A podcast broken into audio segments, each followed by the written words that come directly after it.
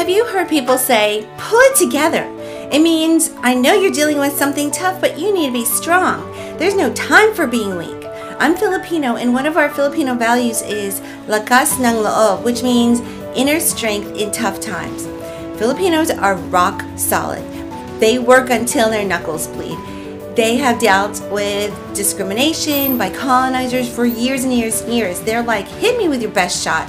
I'm still standing.